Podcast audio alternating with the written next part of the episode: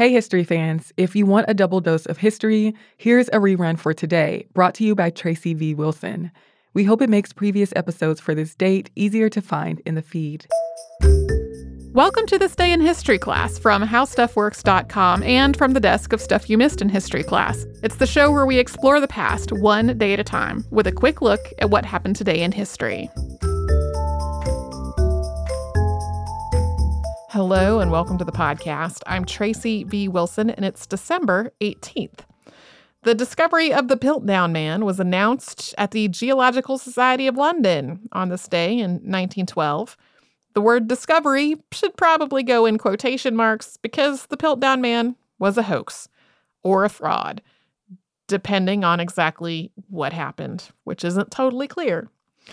In February of 1912, Sir Arthur Smith Woodward, who was the keeper of geology at the British Museum, which is now called the Natural History Museum, he got a letter from his friend Charles Dawson. And in addition to being a solicitor, Dawson was an amateur archaeologist, and he told Woodward he had found something really exciting in some gravel beds in Piltdown, Sussex. He said that some workers had been digging in this pit and they had dug up something that they described as being kind of like a coconut, along with some other fragments, and they had thrown them away. Dawson had gone and retrieved all of this stuff and dug up some other things and had several pieces of skull and jawbone before writing this letter to Woodward. This set of remains looked kind of human, but not exactly. He compared it to another find that had been dug up in Germany five years or so before. So the two men, Dawson and Smith Woodward, went back to the pit. They did a lot more excavating before having that Geological Society of London meeting. And when they got to the meeting, they had an ape like mandible or jawbone. Two of its molars were there and had significant wear on them. There were also the pieces of the brain case of a skull, which seemed a lot more human than the mandible part did. They also found some stone tools and fragments of other non human mammal fossils. The coloring of all of this was very similar to what was in the gravel bed. Their conclusion was that these fossils were at least 500,000 years old. Everyone was really excited about this. People considered it to be a very major find, not just because it seemed to be evidence of a transitional fossil in the human family tree, but also because it meant that England was a very important place when it came to human evolution. A lot of papers were written about this find, basically, a huge chunk of scientific literature. This chunk of literature was generally credulous and uncritical of the find itself. It wasn't really looking into whether the find was legitimate, but into what the find meant. There were some doubters, though, right from the start, but things didn't really start to fall apart for the Piltdown Man for about 10 years. First, in 1926, it was discovered that those gravel beds where the fossils had been found were not nearly old enough to have 500,000 year old fossils in them.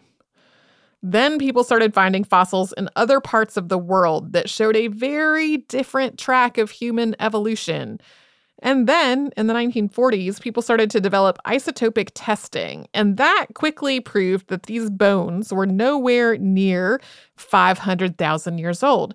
It was more like maybe 50,000 years old at most. And that was from the very earliest generation of these sorts of tests those tests got better. And when they got better, the findings got more precise. And when the findings got more precise, the bones were even newer, more like about 600 years old, not anywhere in the vicinity of 500,000 at all. Further analysis showed that this jawbone was not from a human ancestor, it was from a young orangutan. And all these various pieces had been meticulously altered to look like they were genuine. They had been stained to match the material in the gravel beds.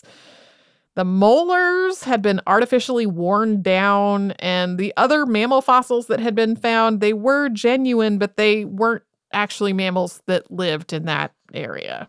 It became clear that someone had done this on purpose, and a lot of people were extremely embarrassed and very worried about what this said about the state of science and what damage it might have done to people's understanding of science. So, we know a lot more today about exactly how these hoax remains were doctored to look real, but there are still some doubts about exactly who the hoaxer was. It's generally pinned on Charles Dawson with the idea that he was trying to bolster his own career, but it's possible that he might have been the dupe of some other person's deception. You can learn more about this in the December 16th, 2016 episode of Stuff You Missed in History Class. Thanks to Casey Pegram and Chandler Mays for their audio work on the show. You can subscribe to This Day in History Class on Apple Podcasts, Google Podcasts, the iHeartRadio app, and wherever else you get podcasts. And you can tune in tomorrow for a very famous Christmas story.